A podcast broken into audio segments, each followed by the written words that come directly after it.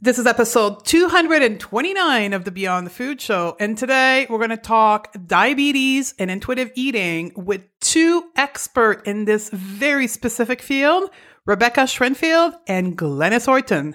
Stay tuned.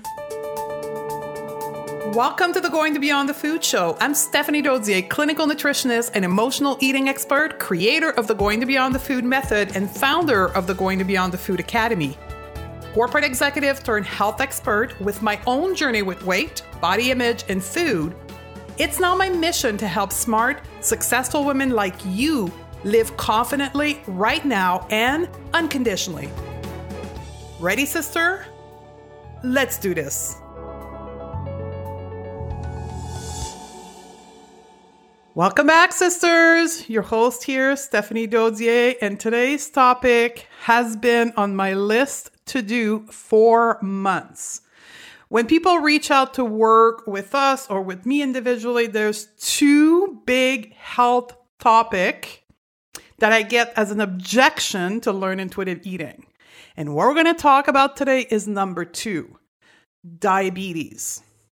There's there's a lot of myth and misconception about diabetes out in the world that prevents women particularly to enter into the world of health at every size and intuitive eating. And i've been wanting to make a resource on this very specific topic to eliminate the fear around it. And today is the day.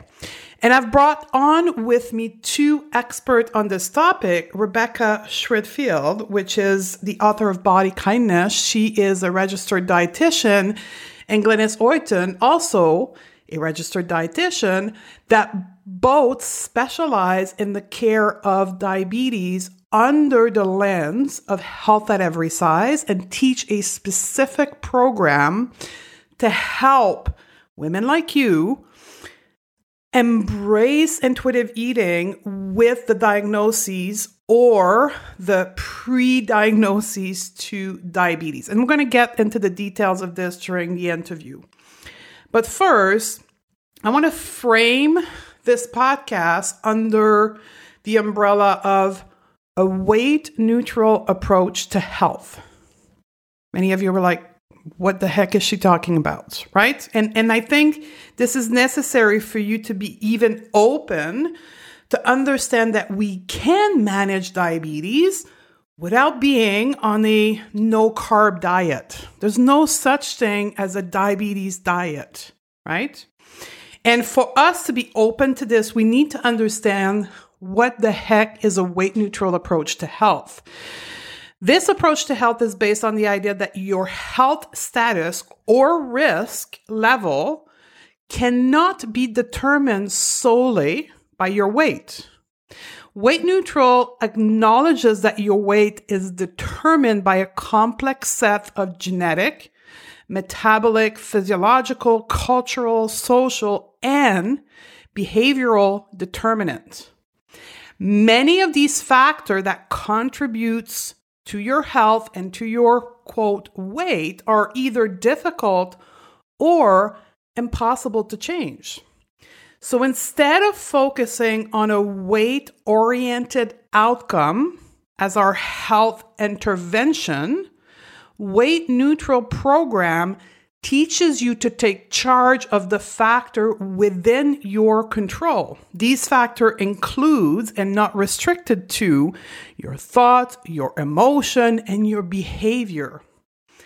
When you take charge of these element that contributes to your health, you do improve your well-being regardless of your weight. Now, this approach, the weight neutral approach to health, is a response to the failure of dieting, right? We know it doesn't work. So, if we are diagnosed with a condition and the treatment is weight loss, then it's a 95% failure rate approach. How is that going to help you in the long run? Or even in the case of diabetes, what's out into the world, specifically over the last three years in Google world of approach to health, you know, a passion about Dr. Google, is the severe restriction of carbohydrate. That's a diet. So, how sustainable would this be for the rest of your life? Because diabetes doesn't cure. There's no cure at this point of diabetes. So, when you are diagnosed with diabetes, this is a lifelong journey from the moment of the diagnosis. But if you use dieting as the approach to treat the symptoms of diabetes, then you have a 95% failure rate. So, if we then take this out of the picture and say, okay, we're not going to diet, we're not going to restrict, what else can we do to manage diabetes? And that's what health at every size and weight neutral approach consider is taking out that weight loss and food restriction. What else can we do? And there's been research in the health at every size approach, weight neutral approach to health, which have shown a significant decrease in body dissatisfaction, which we know is a main contributor to the consistency of health behavior. Meaning, you have to be comfortable in your body to be able to maintain health promoting behavior. Weight neutral approach has also significantly decreased eating disorder or disordered eating and depression while increasing enjoyable self care behavior. And that is the solution to managing diabetes on the long term. When I coach women on the conversation in the medical office, Many women want to know what to say to their doctor. The first thing I say is first of all, understand your health, your choice. Your there's no police of health that's going to come in the back of your house and say, you didn't follow your doctor's order, right? It's your body. You're in charge of it. You consult with your medical team as to what is the best choice, but the person that makes the choice on the intervention is you, sister. Not your doctor, it's you. So when you go into your doctor's office and the proposal from your doctor is dieting and weight loss, you don't have to do it. It's your choice.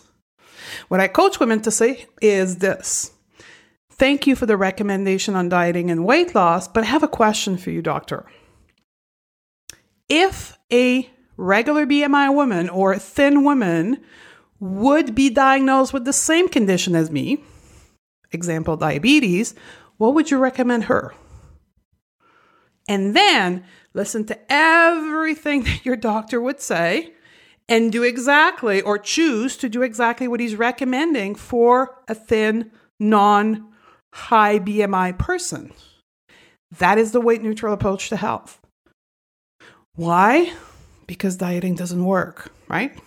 So that's what we're going to talk about today.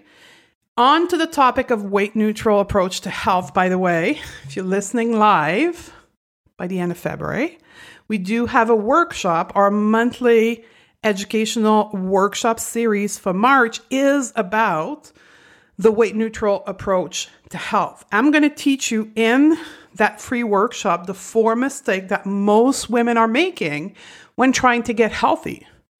And guess what? Thinking that weight loss is the answer to all of our health problem is the number one mistake we make. So if you're interested in that topic and learning more, you can register for that workshop. It's totally free. You're going to get a recording at stephaniedodier.com slash class or in the show note of today. Are you ready to deep dive with Rebecca, myself, and Glenys into the topic of diabetes and intuitive eating?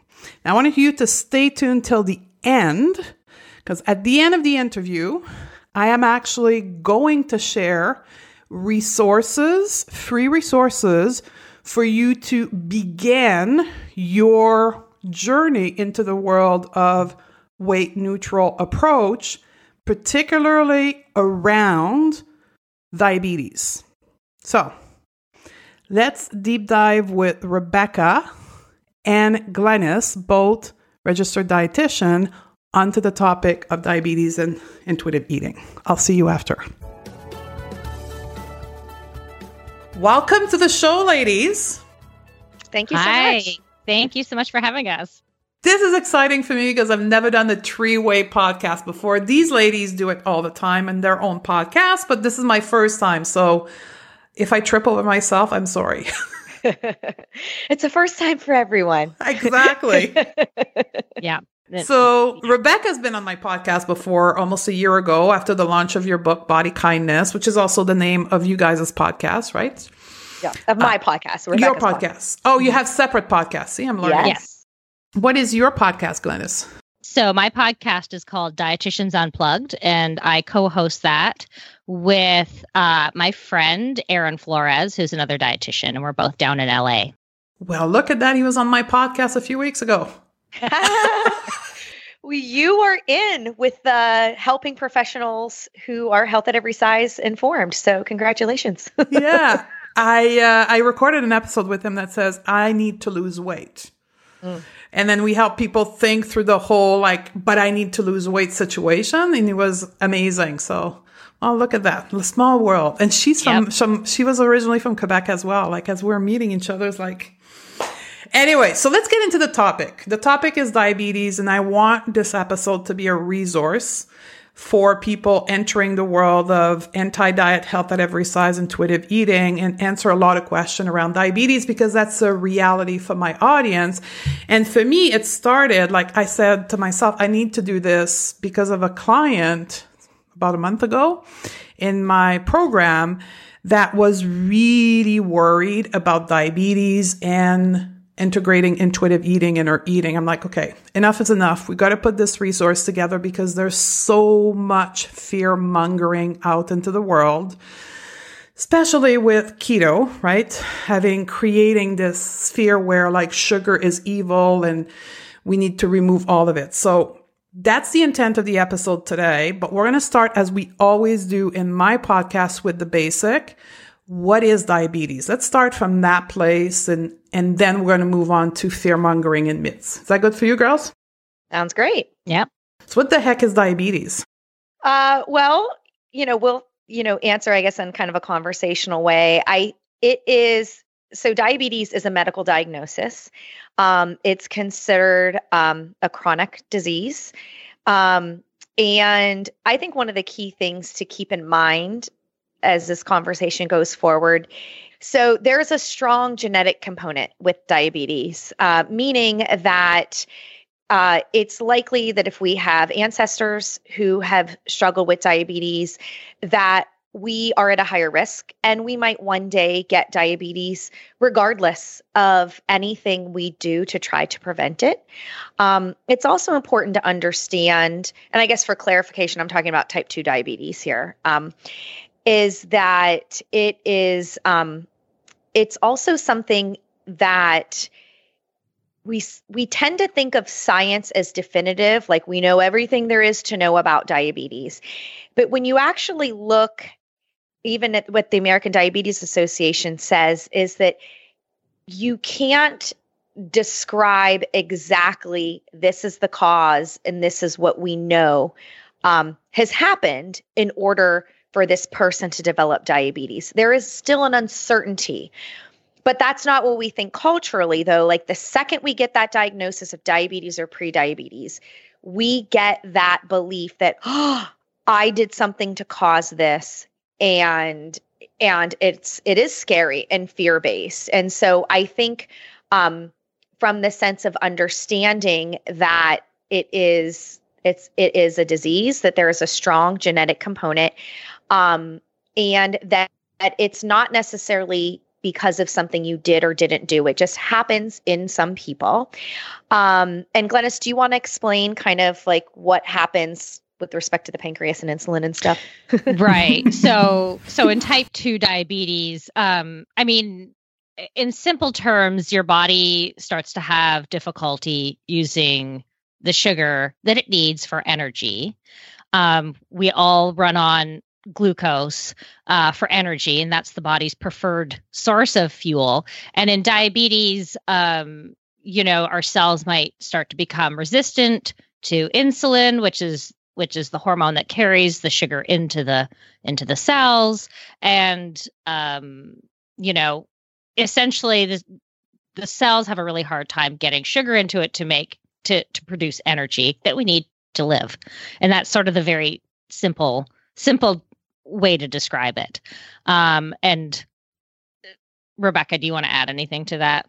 Yeah, I was just going to say if you think of like your body parts like the parts of a car, right? Things wear wear out over time and you know, we're not all born with a pancreas that's going to function perfectly until one day we just don't wake up again, right? And so um you know, we you know, we might start to secrete less insulin than we did before. Um and so we're, you know, like any other person. We're hungry, we eat, we eat carbohydrate rich foods as part of our healthy eating patterns and as part of our intuitive eating and our normal eating patterns. And, you know, Glenys and I, we have different genetics. We could eat the same exact food and our bodies could respond completely differently. Um, to that food. And suppose one of us had diabetes, we could eat the same exact food. And what would happen is because we had difficulty getting that the byproduct of carbohydrate foods, sugar, into our cells, which we need to feel energized and to do the things we do every day, if you have the diabetes diagnosis and your body has difficulty pulling that sugar in for energy, that's where we get the side effects of diabetes um, that creates a diagnosis. And that could be anything from excessive thirst, excessive excessive hunger, both weight gain and weight loss. So it's really confusing. Um, and and and the diagnostic is usually they'll they'll, they'll um you'll they'll run your labs and you'll have an elevated fasting blood sugar. And if you think about that if we're not bringing the sugar from our food into our cells um, it's staying in our blood.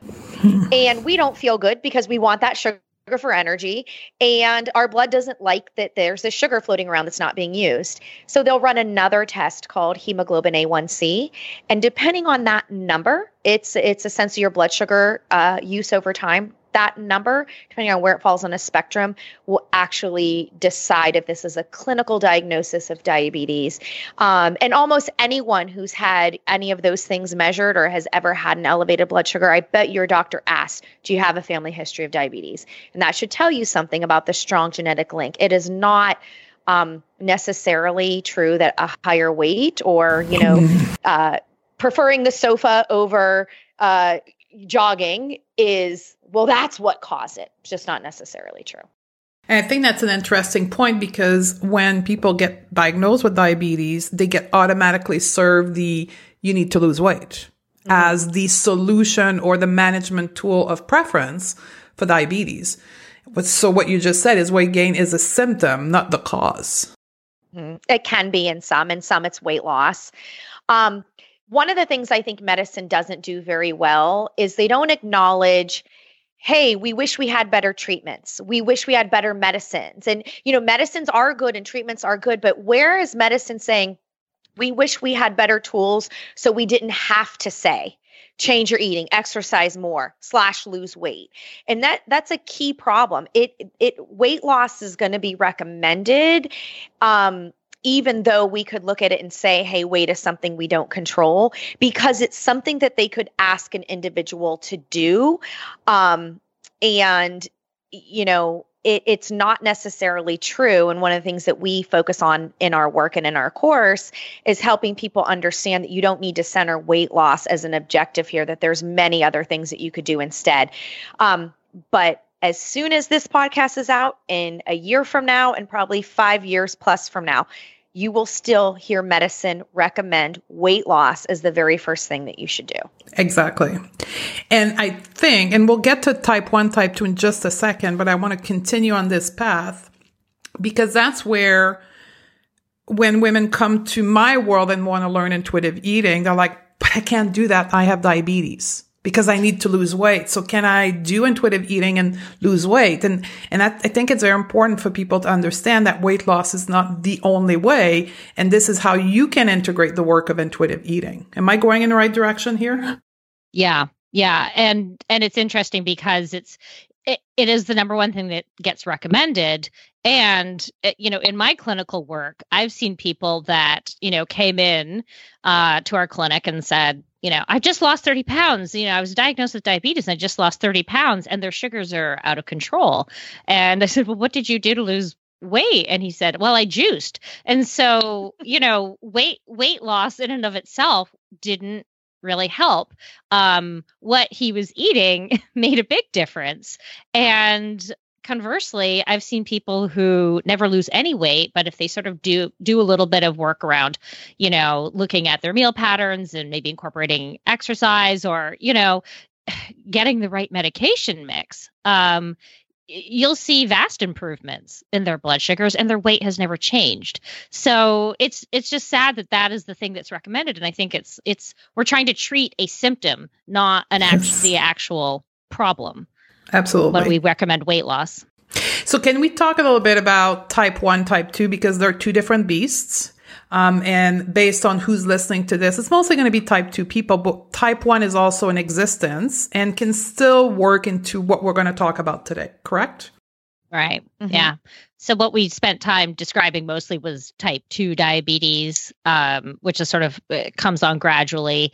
Type 1 diabetes is an autoimmune disease um, and in which the body attacks the pancreas at some point, destroys all the beta cells, and um, the beta cells are what produce insulin. And so somebody with type 1 diabetes now becomes uh, dependent on it, uh, exogenous uh, insulin. So getting insulin, you know, from outside of their body. Um, and so that's sort of the big difference is that in type 2 diabetes you might not start out insulin dependent. Your body probably still makes some insulin. And over time it can make less and less insulin um, as the pancreas sort of may become less effective. Um, that could be a result. But um, essentially it's it's quite different in terms of of i think the treatment. Um, but ultimately um, I mean, the great thing for type 1 di- diabetes is that there are so many great treatments now and insulin pumps and you know that allow people with type 1 diabetes to be pretty flexible in their eating.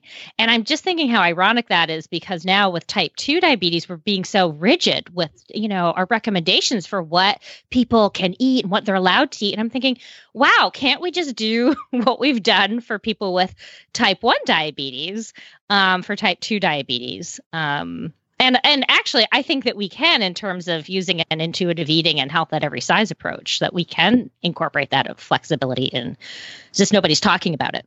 But it's very interesting that the same condition two variable underneath one is associated with shame and guilt and the other one is like totally okay like it's just something you have and you move on with your life. But type 2 is automatically drawn to shame. Mm-hmm. yeah it's very interesting. Yeah. Um, okay, so are you ready to get into the myths? Sure. Yeah. Let's start with that. The biggest one Can someone with diabetes eat intuitively? I mean, I would say une- unequivocally yes. Yeah. Um, I think that it really matters that you find the right people to support you, and it should be people who are trained as intuitive eating counselors, and Evelyn Tribole and Elise Resch, the co creators of intuitive eating, offer that for helping professionals, um, a certification. And because you really need someone who truly understands intuitive eating and, um, you know, at least from the standpoint of the support that you're getting that's around your relationship to food, it should also be a registered dietitian who's trained in medical nutrition therapy, who is comfortable working with people with type 2 diabetes. Um, what one of the things I want to acknowledge about it is that someone who starts out in healing their relationship to food and an, an intuitive eating approach. If you if you don't have diabetes you actually have more privilege over a person who does have diabetes right? And so because you're going through intuitive eating and it could be like woo you know, all the donuts, right? I'm eating intuitively, you know, and that is very healing, right? Because it used to be never donuts, never donuts, never donuts. So to be able to be like, donut for breakfast, no reason, just living my best life, you know, somebody who has a diabetes diagnosis and is trying to eat intuitively sees that and wants that, but is afraid of that donut because of recent information they've likely gotten a silly handout and cut carbs or you're right you mentioned keto um, i've heard medical i spoke at a diabetes conference this year and not only Um, I spoke about health at every size for diabetes, but preceding me was a physician who spoke about keto and a physician who spoke about intermittent fasting.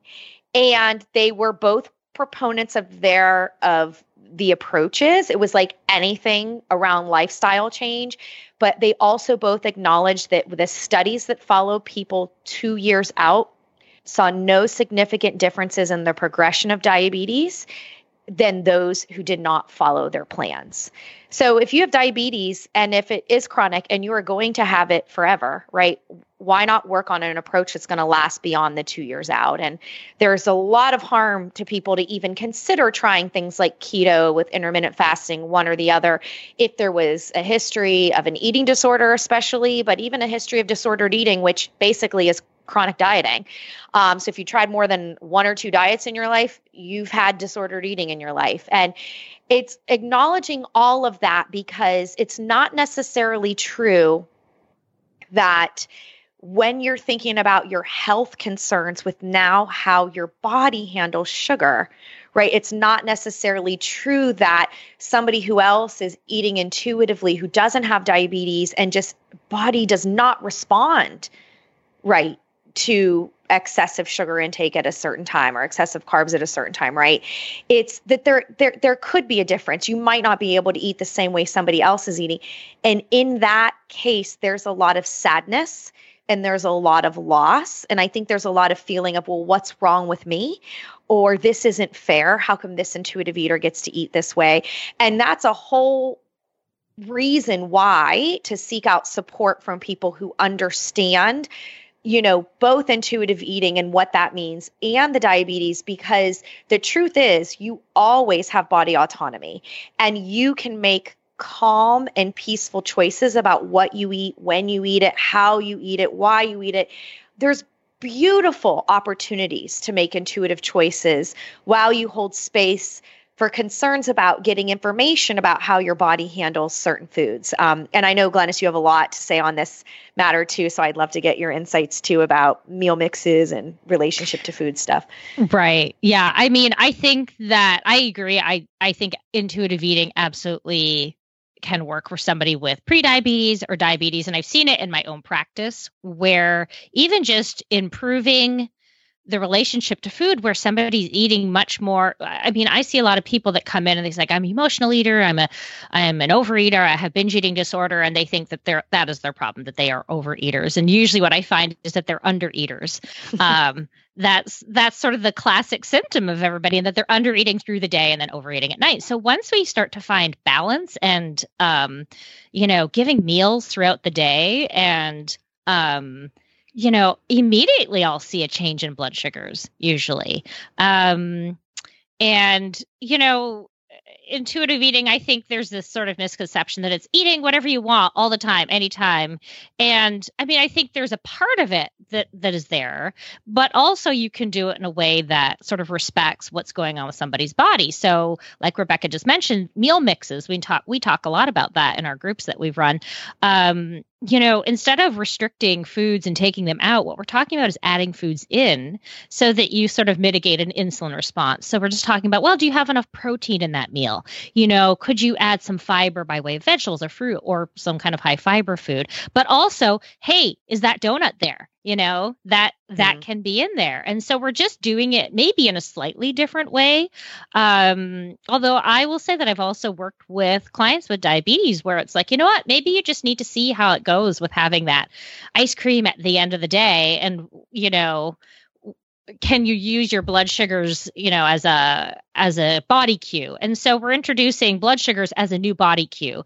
And so with intuitive eating we're looking at hunger and fullness and preferences and satisfaction. And with diabetes we can use blood sugar as another body cue. And you don't feel it necessarily but you see it and you can respond to it that way. And sort of just seeing those numbers as information rather than judgment i think it brings in just a, a bit more ease. And and so intuitive eating might just look a little bit different in terms of of of that but we're still doing the same thing which is you know finding out what hunger and fullness means for that person and honoring that. And really you know what are the foods that you love that you must have? And how do we include those in ways that that work for your body And I think it support the whole concept behind intuitive eating, which is interoception awareness, which mm-hmm. is that ability to feel our body. And when we start connecting our blood sugar to certain food, we also start connecting the sensation in our body, like the fogginess of our mind or dizziness, right? It, it just works into the concept of intuitive eating to that next level. I think that's, yeah. that's beautiful way of looking at it. Yeah. yeah. and and one one other quick client example that I could think of is um you know like for example they're finding out that they're morning blood sugars are running high, right? And so we're talking about breakfast. And so we talk about what, you know, t- they're typically doing for time, but other foods are interested in.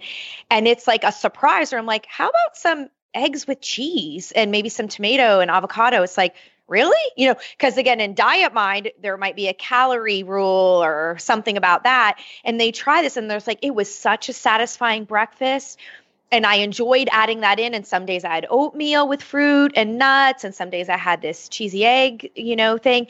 And I'm finding breakfast to be more satisfying, and I'm finding that my morning blood sugars are are more stabilized over time and even later on throughout the day. So it's it's almost like this, so you know, talking about ways where your meal mix might be satisfying.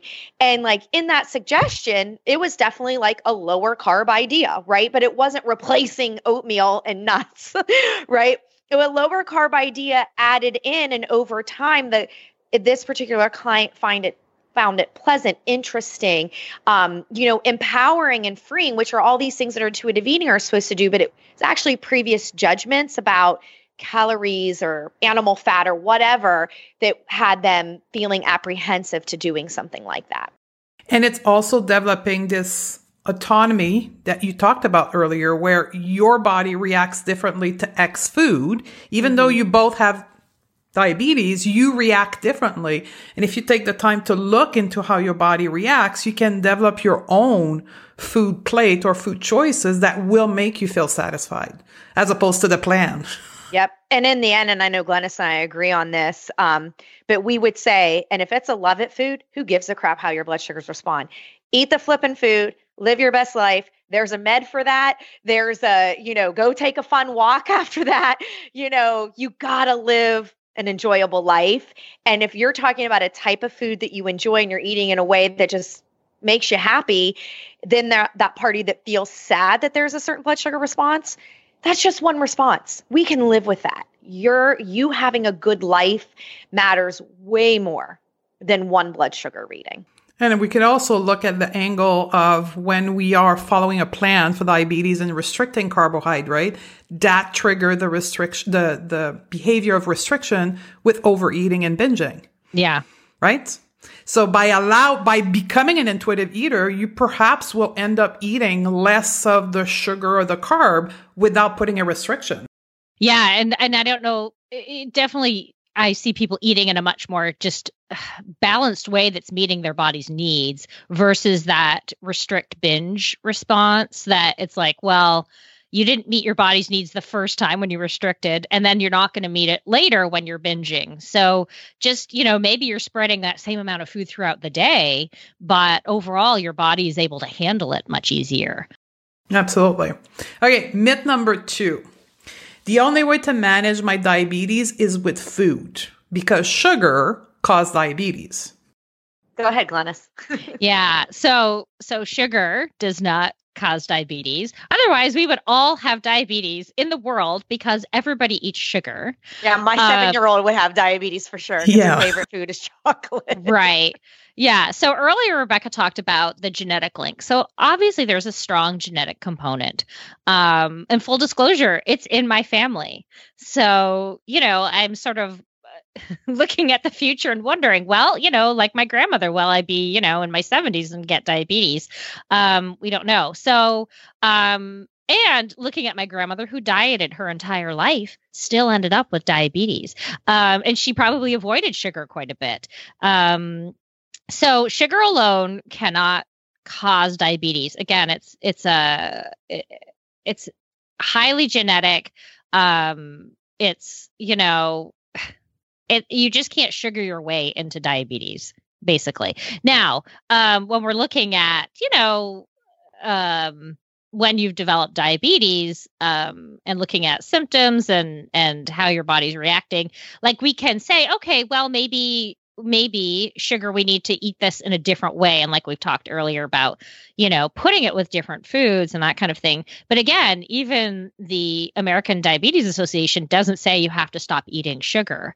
Um, that that's sort of this outdated mode where it's like oh you have diabetes you can't have sugar anymore. It's like well can you imagine your life without sugar? And most people can you know say well i don't think i would be very happy um, and even when they try it, we see the result, which is sort of the overeating on it. And so, yeah, I mean, it's it's such a simplified thing that I think you know I see those terrible scenes in TV shows or or movies are like, oh, I just had like a huge dessert, I'm gonna get diabetes.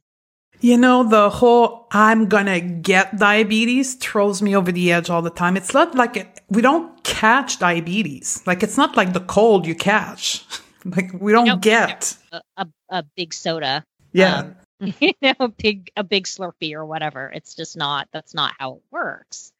Um, yeah, and it contri- that contributes to the stigma too, right? Yes. You know, this idea that anything anything I do is either adding to my health or taking away from it. It's that's you know that's a really you know, chaotic way to think and live your life. And I feel like the way that I encourage clients to approach it is considering how you make sense of information, right? So it seems like, especially when we hear something from an authority like a doctor and, you know, wearing the white coat and saying, well, this is what you need to do know that that's an external drive. Okay, somebody is sharing information that sounds credible and medical, and you're already overwhelmed, but it's being put in ex- from an external source.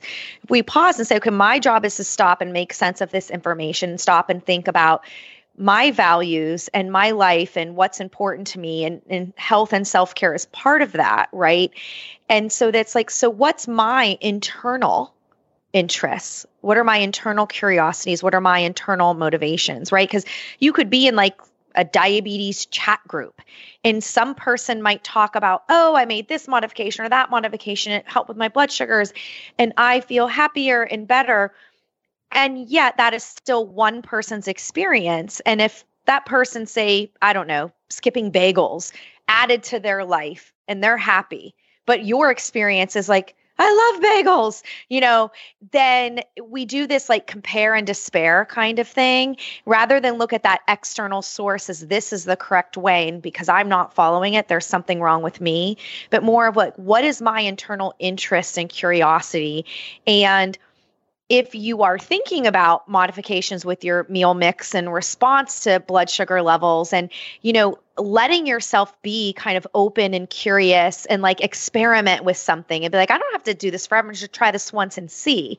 You know that using that as an information you're linking it back to your preferences and what you're learning to then make like the next positive self-care choice you want to around food, that is a very, very different approach and way of exploring things than here's the list of do's and don'ts.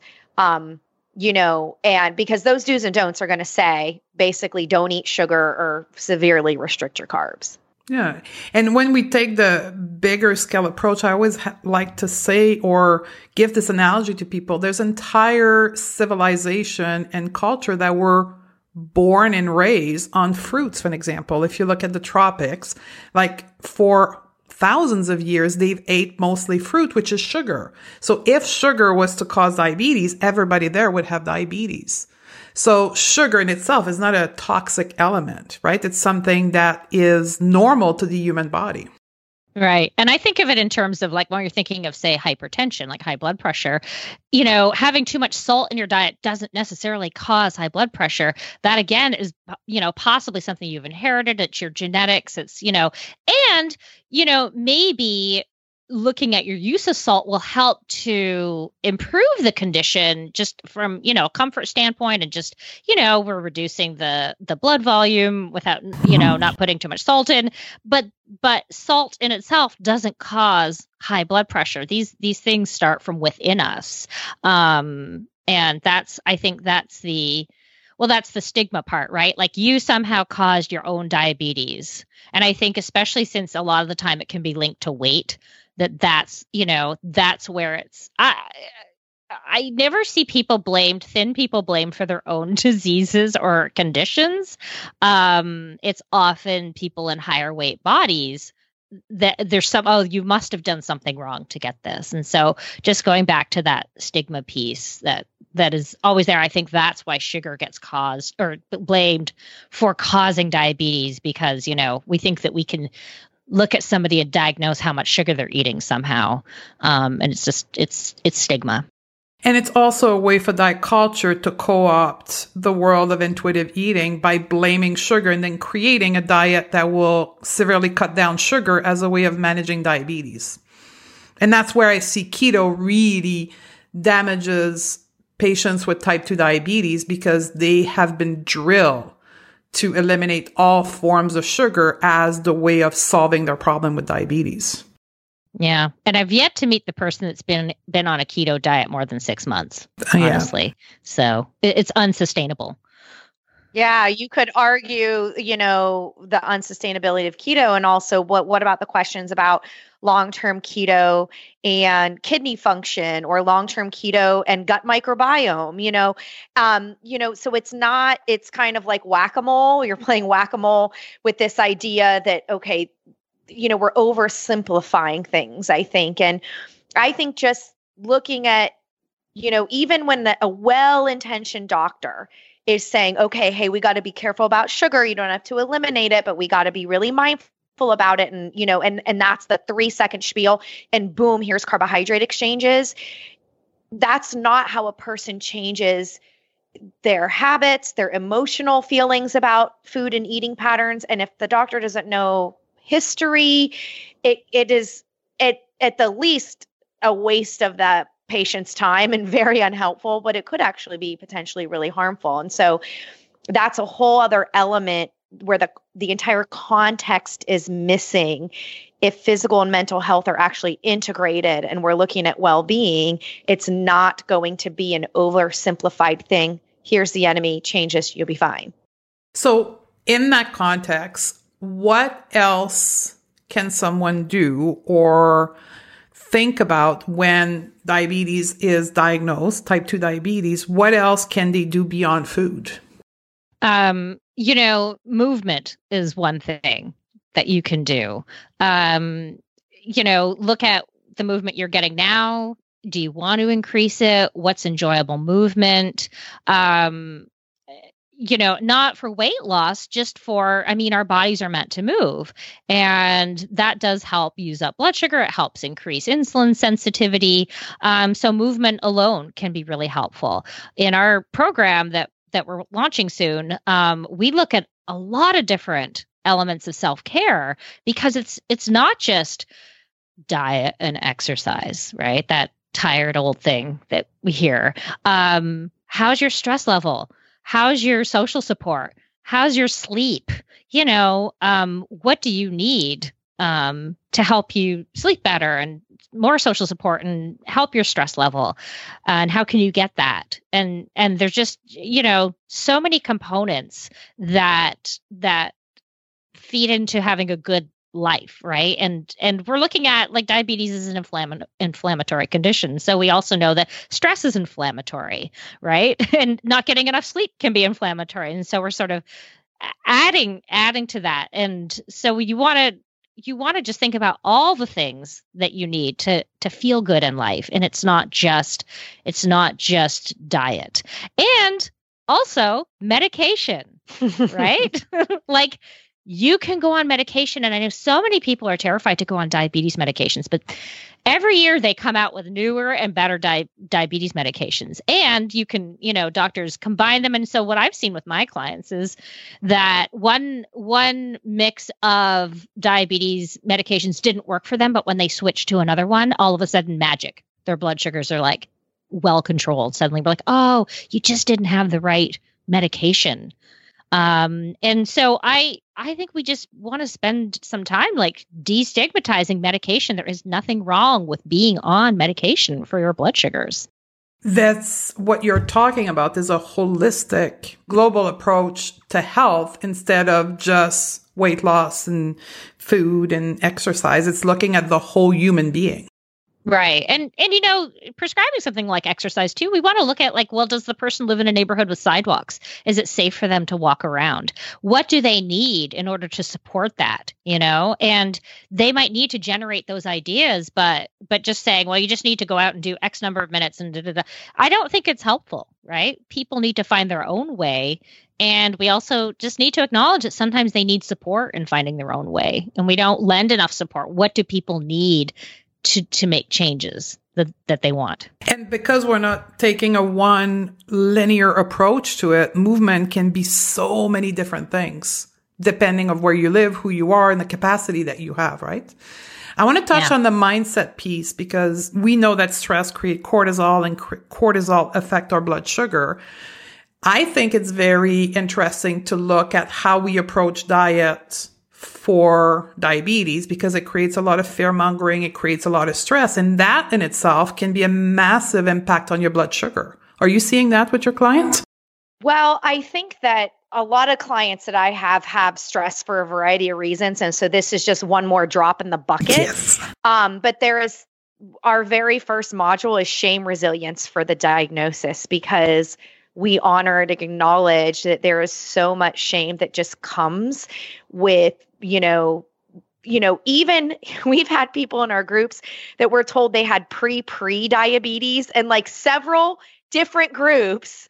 Um, it interestingly, it tend to ca- come from the higher weight folks in the groups. We had we've had folks of all sizes, and you know, so I this is just an opinion, my own bias that there's weight stigma going on in the medical office that's creating some doctors. They are not stuttering. They are literally saying oh well this is you know it's not pre-diabetes but you're almost at pre-diabetes. And pre-diabetes isn't even a real condition to work with you know? It's you know it, your your blood sugars might be running higher and you know but that doesn't mean that you're at the threshold yet of having diabetes. Um and so you know while I can't say, hey, let me take your blood sugars now, and I could say that that blood sugar is directly related to that stressful event, there's definitely data that show that when you feel um, overwhelmed by stress, um, that it's your your body is trying to respond to stress by releasing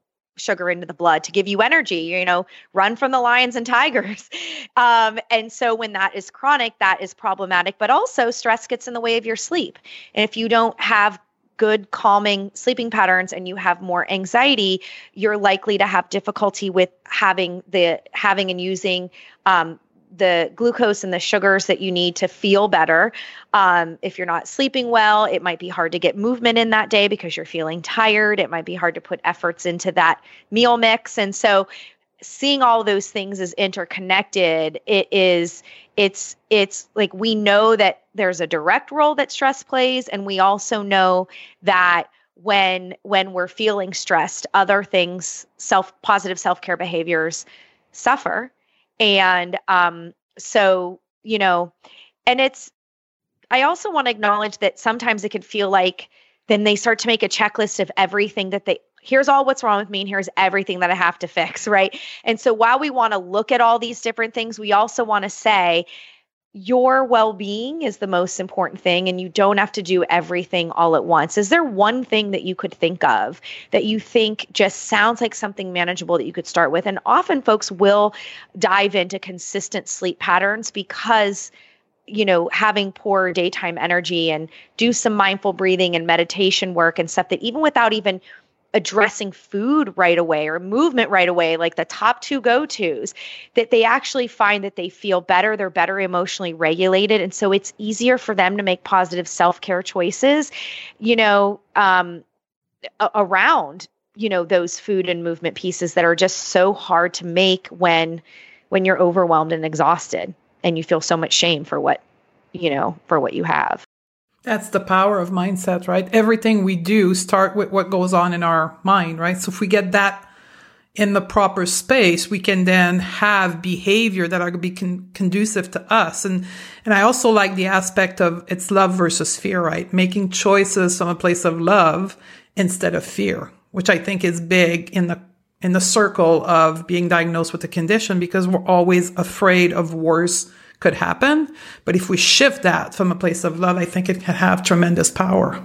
Yeah. And and even there's, you know, the fact that diabetes is common and is increasing has much more to say just about human evolution and genetics as a species you know than than what we're doing for breakfast wednesday morning so and and to not feel alone and to find a community where where you feel like you can connect to others I think is so important and powerful. It's one of the reasons why Glenys and I wanted to offer a space that focused on self care for people with diabetes or diabetes concerns because it was like we were talking about what we were doing with clients, and it's here's all these people who need compassionate support and information, and what they're getting is the opposite of helpful. How do you bring a community together so people can find a sense of healing not only in their own self self care, but the fact that they don't have to go this alone and they are definitely not alone. A community is showing up more and more as a way of healing and, and multiple approach to health. And I think what you're offering in that community will have tremendous impact on people. I want to move on before we run out of time. Um, one more thing about sugar, and it's the myth of or perhaps the truth of moderation. Can I have, or is it okay to have sugar in moderation when I have diabetes?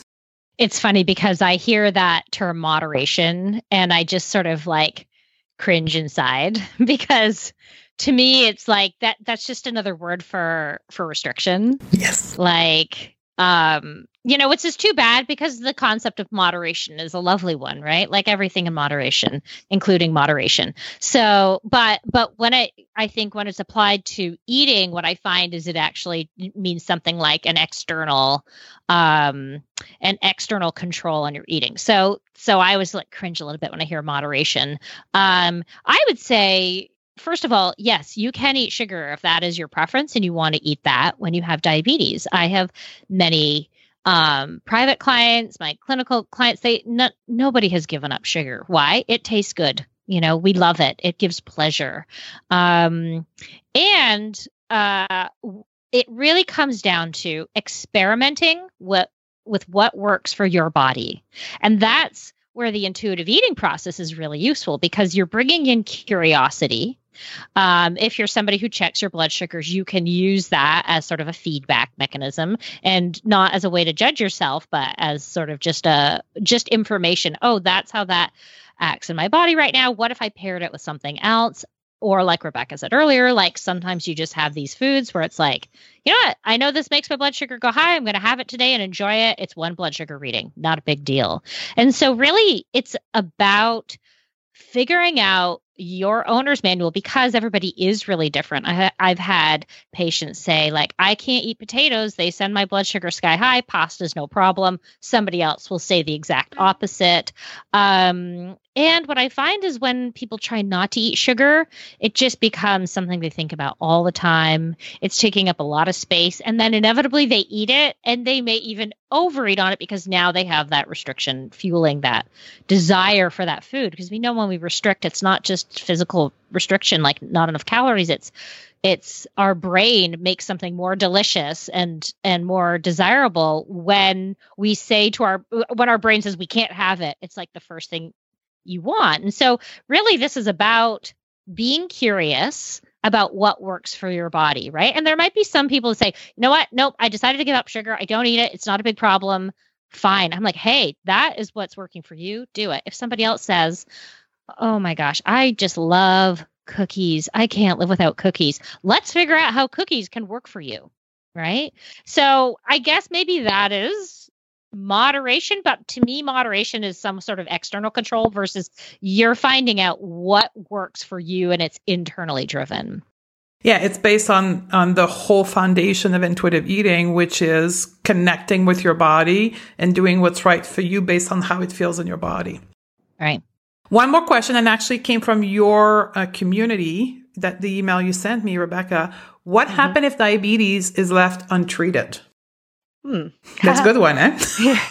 yeah. So I get, I guess I'm assuming that maybe a person doesn't have access to a doctor, so doesn't mm-hmm. even have a diagnosis, or has a diagnosis, but for whatever reason doesn't have you know the resources for medication or you know um, and you know diabetes is progressive so we we need to eat and my assumption is untreated might mean that they're not able to take medicine they're not able to measure how their blood sugars are going um, so your blood sugars can get really high and um, you know and I remember just from my dietetic internship days, right? And I happened to be um, going into the hospital during doing my internship, and I had found out that there was um, someone who's you know came into the emergency room. So the di- diabetes, the blood sugar levels were 400 and some plus, and um, it it is um, you know puts the body in like a basically a shock state. You know, it needs to go and get their blood sugar stabilized again. So eventually, something like that um, could happen, and emergency medical intervention is going to be needed. Um, so I, I really want to would encourage anyone um, to try to find the best self care way that you can approach uh, high blood sugars or a diabetes diagnosis so that you are doing only the self care behaviors that you want to do, but that you can work with your body and with your blood sugars um, to just try to live and feel as good as possible. There's, um, you know, Glenys, I know you work clinically with diabetes, so you've seen a lot of the other bad side effects. Do you want to right. So the the side effect i've seen frequently because i also used to be a dialysis dietitian um, mm. is is kidney failure. So that can happen sort of over long term. The the high blood sugars can sort of you know crystallize in those little tiny blood vessels in the kidneys and just kind of mess with them. They're very tiny they're very delicate. Um, heart disease um, microvascular complications so you know losing losing feeling and circulation in like fingertips toes amputation so but i hate to scare people with yes. this kind of thing right like i'm not trying to scare and i don't like when doctors do this either like yeah. if you don't do this you're going to have kidney failure oh my God, like that is the last thing anybody wants to hear because it to me that would just shut me down. Like, well, guess what? I'm just not going to think about it. And that's how I work. Like, you've just terrified me. You know, I think my best course of action is to not think about this. So I think it's important for people to know what is happening. And I often find clinical patients who they're they've been told they have diabetes and um many of my my clinical patients um, have sort of uh, may have a low education um, and they don't really understand the words that have been used. And so i sit down and say like has anybody told you what this means? And they kind of look at me and they go not really. And so what i try to do is explain it in like really simple terms. And this is why you want to control it. You know you could do damage to your organs someday. We want to keep your kidneys for as long as possible. But i don't want to terrify people and say say like and I've seen this happen where doctors say, if you don't get this under control, you're going to lose your kidneys. And it's like, what? That is so terrifying. Um, and I would also say, you know, just the long term complications of of um, diabetes are there, but also I've seen some very interesting short term, literally overnight, somebody developed like what was called snowflakes in their eyes from really high blood sugars. I think they did not know that they had diabetes. Why? This person was thin. Nobody bothered to look into it. Um, I have another gentleman who, you know, basically almost it seemed like almost overnight lost kidney function ended up on dialysis why i believe he was not diagnosed because he was thin so um so I think it's you know if you know your family history, um, if you're suspicious at all, you can just get a simple hemoglobin A1C test done. Um, that's a lot of times how diagnosis is done now with the the A1C test. And I would say like if your doctor recommends medication, you know what, give it a try, embrace it, right? Mm-hmm. And you can also say, and maybe I'll look at the self care that I'm gonna do. But we don't need to be terrified because I think that we have so many good medications. Um, there's so much you can do for yourself to help control blood sugars that we don't need to terrify ourselves with the long term complications. We can just say, how can I best look after myself given what I have? Mm. And and just one quick thing to add to that, I think in today's diet culture, some of these changes that you might consider, they're going to jog your memory. Like hey, isn't that a diet trick? You know? And I like to talk to people about something like that. Like literally the idea of being in the produce aisles, like, oh, here's where I was at when I was on whole 30. And so it's this idea of that you also have the power to reframe things. No, it's against my values to diet in that way in which I was trying to take up less space, right now, my focus is on enhancing my well being. What is one vegetable here that I know I like the taste of? And that's all I need to get today. That's all I need to get today. And I could start this step of a meal mix. Um, and that is literally letting good enough be good enough because that that will kind of constantly be the thing that you come up against is like what you feel like is full permission to eat with intuitive eating and flexibility with food. It feels incompatible with diabetes, like we talked about before, but also all your past experiences is it feels like you're hearing something now you know, even from what Glenys and I would focus on, right? We talked about being highly sensitive to will someone perceive, you know, a piece of advice you know, um, to be, uh, you know, reminiscent of diet culture and therefore not good for me. And what we would want to empower an individual to do is say, you know, you have that choice to say, right now, this is not the most important thing for me. We even flat out say, if you're still healing your relationship to food, focus on that first. And diabetes is second to any of that, in our opinions. So let's talk about resources. So you have a program that specifically is called Health at Every Size Care. So can you talk about that concept, Health at Every Size Care, and also the program that you can help people with diabetes integrating uh, intuitive eating and body acceptance? Um, yeah, so so we originally called our groups that we we started out with just sort of groups, um, four four sessions in small groups, and just talking about you know we would present some material. Um, we called that HAES Care for Diabetes. Um, what we decided is we have so much information we want to give people, and they needed more time than four weeks. So I think that you know it was great information, and they really liked the com- you know the community that they found there. But uh, we had the sense like we really want to make this a bit bigger and a bit um, you know more comprehensive and then also still have the group component. And so we have you know 14 modules of self-care and some are longer and some are shorter. It's not you know hope you know it's some of the shorter ones it's like oh great i can just listen to this and look at the resource and you know some of the longer ones are the more comprehensive ones that we were taking up a lot of time in group talking about and not leaving enough. So then we have the group component as well, uh, monthly group calls, um, and where people can really talk about this stuff, their concerns, you know, making goals. And all of this is, you know, we were calling it self care for diabetes. So we changed the name a little bit. It is still health at every size focused. We do not focus on weight loss at all. Um, we are sort of mindful eating based and intuitive eating based. And, um, yeah, and and I'm pretty sure I've missed saying something about it. So Rebecca, fill fill in. No, I think that was great. I think that um, so so it's a three month membership, and so the idea is is you can watch these uh, modules where Glenys and I are talking to each other, um, and then the visual is more like notes um, of you know that you can watch and uh, follow along play it as often as you like. We're very targeted with the resources that we offered that it helps to support what you're focusing on for that module. You can dip in and out, so you don't have to go from one to 14. You could read the titles and summaries and choose. Um, and no matter when you join in, you can get in on that month's group Q&A call. We also have the recordings, so you could listen to past calls based on themes.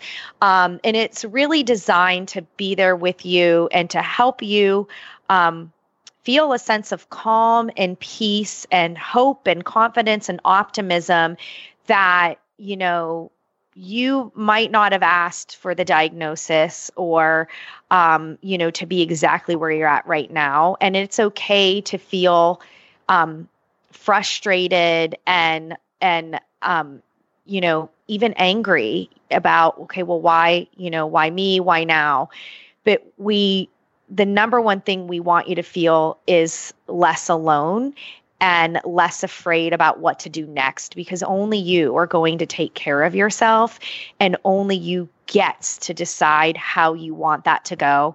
And what we hope we've done is provided a evidence based and trustworthy resource where anyone who wants compassionate and um, inspiring information and support, as well as connecting with others who are in a similar boat, um, that we've offered a space um, to help folks heal. I think it's phenomenal. Um, and I will say, I will share that with you that many women in my community and the community I hang out with are becoming aware of health at every size. But the number one struggle is finding practitioner that are health at every size certified or approach, or I'm not sure what the certification process is, but health at every size focused practitioner, you're offering this solution online. Like this is phenomenal. This is what people need and want. So um, I'll put the link and all that information in the show note, but you also have a link people can use like quickly to get to if they're listening to this in their car. Sure. It's H A E S C A R E dot com. So it's haescare.com. And that's just a super short link that will help you get to all the information about the self care for diabetes program. Yeah, and it can be anywhere. This podcast is broadcasted everywhere. So it's not only the US, right? It's anywhere in the world anywhere yeah. in the world. so while we're on to this, beyond let's say it's another condition that someone else and they're looking for health at every size approach focus practitioner, do you have a resource that perhaps I'm not aware of to find them? Um, I, I don't know if you've ever listed the ASDAH, the Association Association for Size Diversity and Health.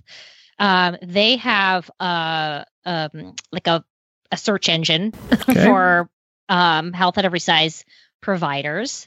Um, I have a few resources. Unfortunately, there's not like one place mm-hmm. I feel like is one. If you're looking maybe for doctors who feel safer, um, that won't just be focused on weight loss, um, there's a, a newish resource. It's called Ample. Um, it's the website is isitample.com um, it is it is pretty fledgling, and we're hoping it's an open source so people can sort of contribute, you know, their providers, and they amplify who is sort of safe for people. It's basically um, Yelp for people in larger bodies. Oh. And then haescommunity.org is another place to look for providers um, who embody the health at every size principles. Um, I think those are the main ones. Oh, intuitive eating yeah. com. I think there, yeah. So they you can find an intuitive pr- eating provider there as well. I think that's all that I know of. Thank you for sharing that. Yeah, we can send you the links to yeah. that. So if you want to plop them in the show notes. I think that will be just the perfect resources for people in this whole episode here. I cannot thank you enough, ladies, for having spent that hour with us here and giving us the the basic, but also most importantly, resources for people to seek this environment of health without being associated with weight and all the diet culture. I think you're going to do phenomenal and help thousands and thousands of people. Oh, thank you so much for having us on and, and helping us spread the word. And we are really hoping to do that and help a lot yeah. of people. Thank you, ladies. Thank you. Thank you. There you have it. Was it mind blowing? It was mind blowing for me, and I'm a health professional. But I think this piece of content that we created together is going to serve thousands and thousands of women. Now, as I promised at the beginning, here are some resources, a kind of like steps that you need to make or take or choose to take because you're in your power if you are a person that's been diagnosed with diabetes or at risk of diabetes. Number one is education you got to educate yourself. You cannot put the responsibility of your health and your education about your health in the hand of someone else. You need to listen to what your team is saying. You also need to look at different perspective. And that's what we did today. We showed you a different perspective. So here's a couple of resources for your education. Number one, Dr. Linda Bacon, the author of Health at Every Size book, has created a free handout, a PDF that is linked in the show notes. So stephaniedodier.com slash 229 that you can download and read. The second resource or educational step you need to take is to read the complete book of Health at Every Size by Dr. Linda Bacon. Third step is to learn intuitive eating as a concept to approach your nutrition. And I would recommend that you learn this from a health professional like me, like Rebecca, like Glenys, not just an influencer, because yes, there is a knowledge that needs to be present with your teacher, your coach, with regards to the mechanism and the process of diabetes. So learn from a certified intuitive eating counselor, either by reading my mentor's book, Evelyn Tribole, or by doing a program like mine, the Intuitive Eating Project. So, so you can get intuitive eating on board. And then the last step is to consider to take a specialty program course, the one that Rebecca and Glenys has put together that is specifically focused on diabetes and how to handle nutrition in the context of intuitive eating. So, all of that stuff is in the show note for you to download or access. If you've enjoyed this podcast, if you thought that this is like cool and full of resources for you, please leave us a review. It really, it's like, it's like my fuel for doing this type of resources for you. So you can access your review on all your podcast app, specifically on iTunes. It's one click right there in the podcast thread. We have a great show coming up next week, podcast 230. It's going to be about the topic of I'm afraid of gaining weight. That is the number one thing, the number one reason people object to taking the path of intuitive eating is their fear of weight gain. So I'm going to tackle that in a solo episode next week. In the meantime, sister, I love you and I look forward to hang out with you next.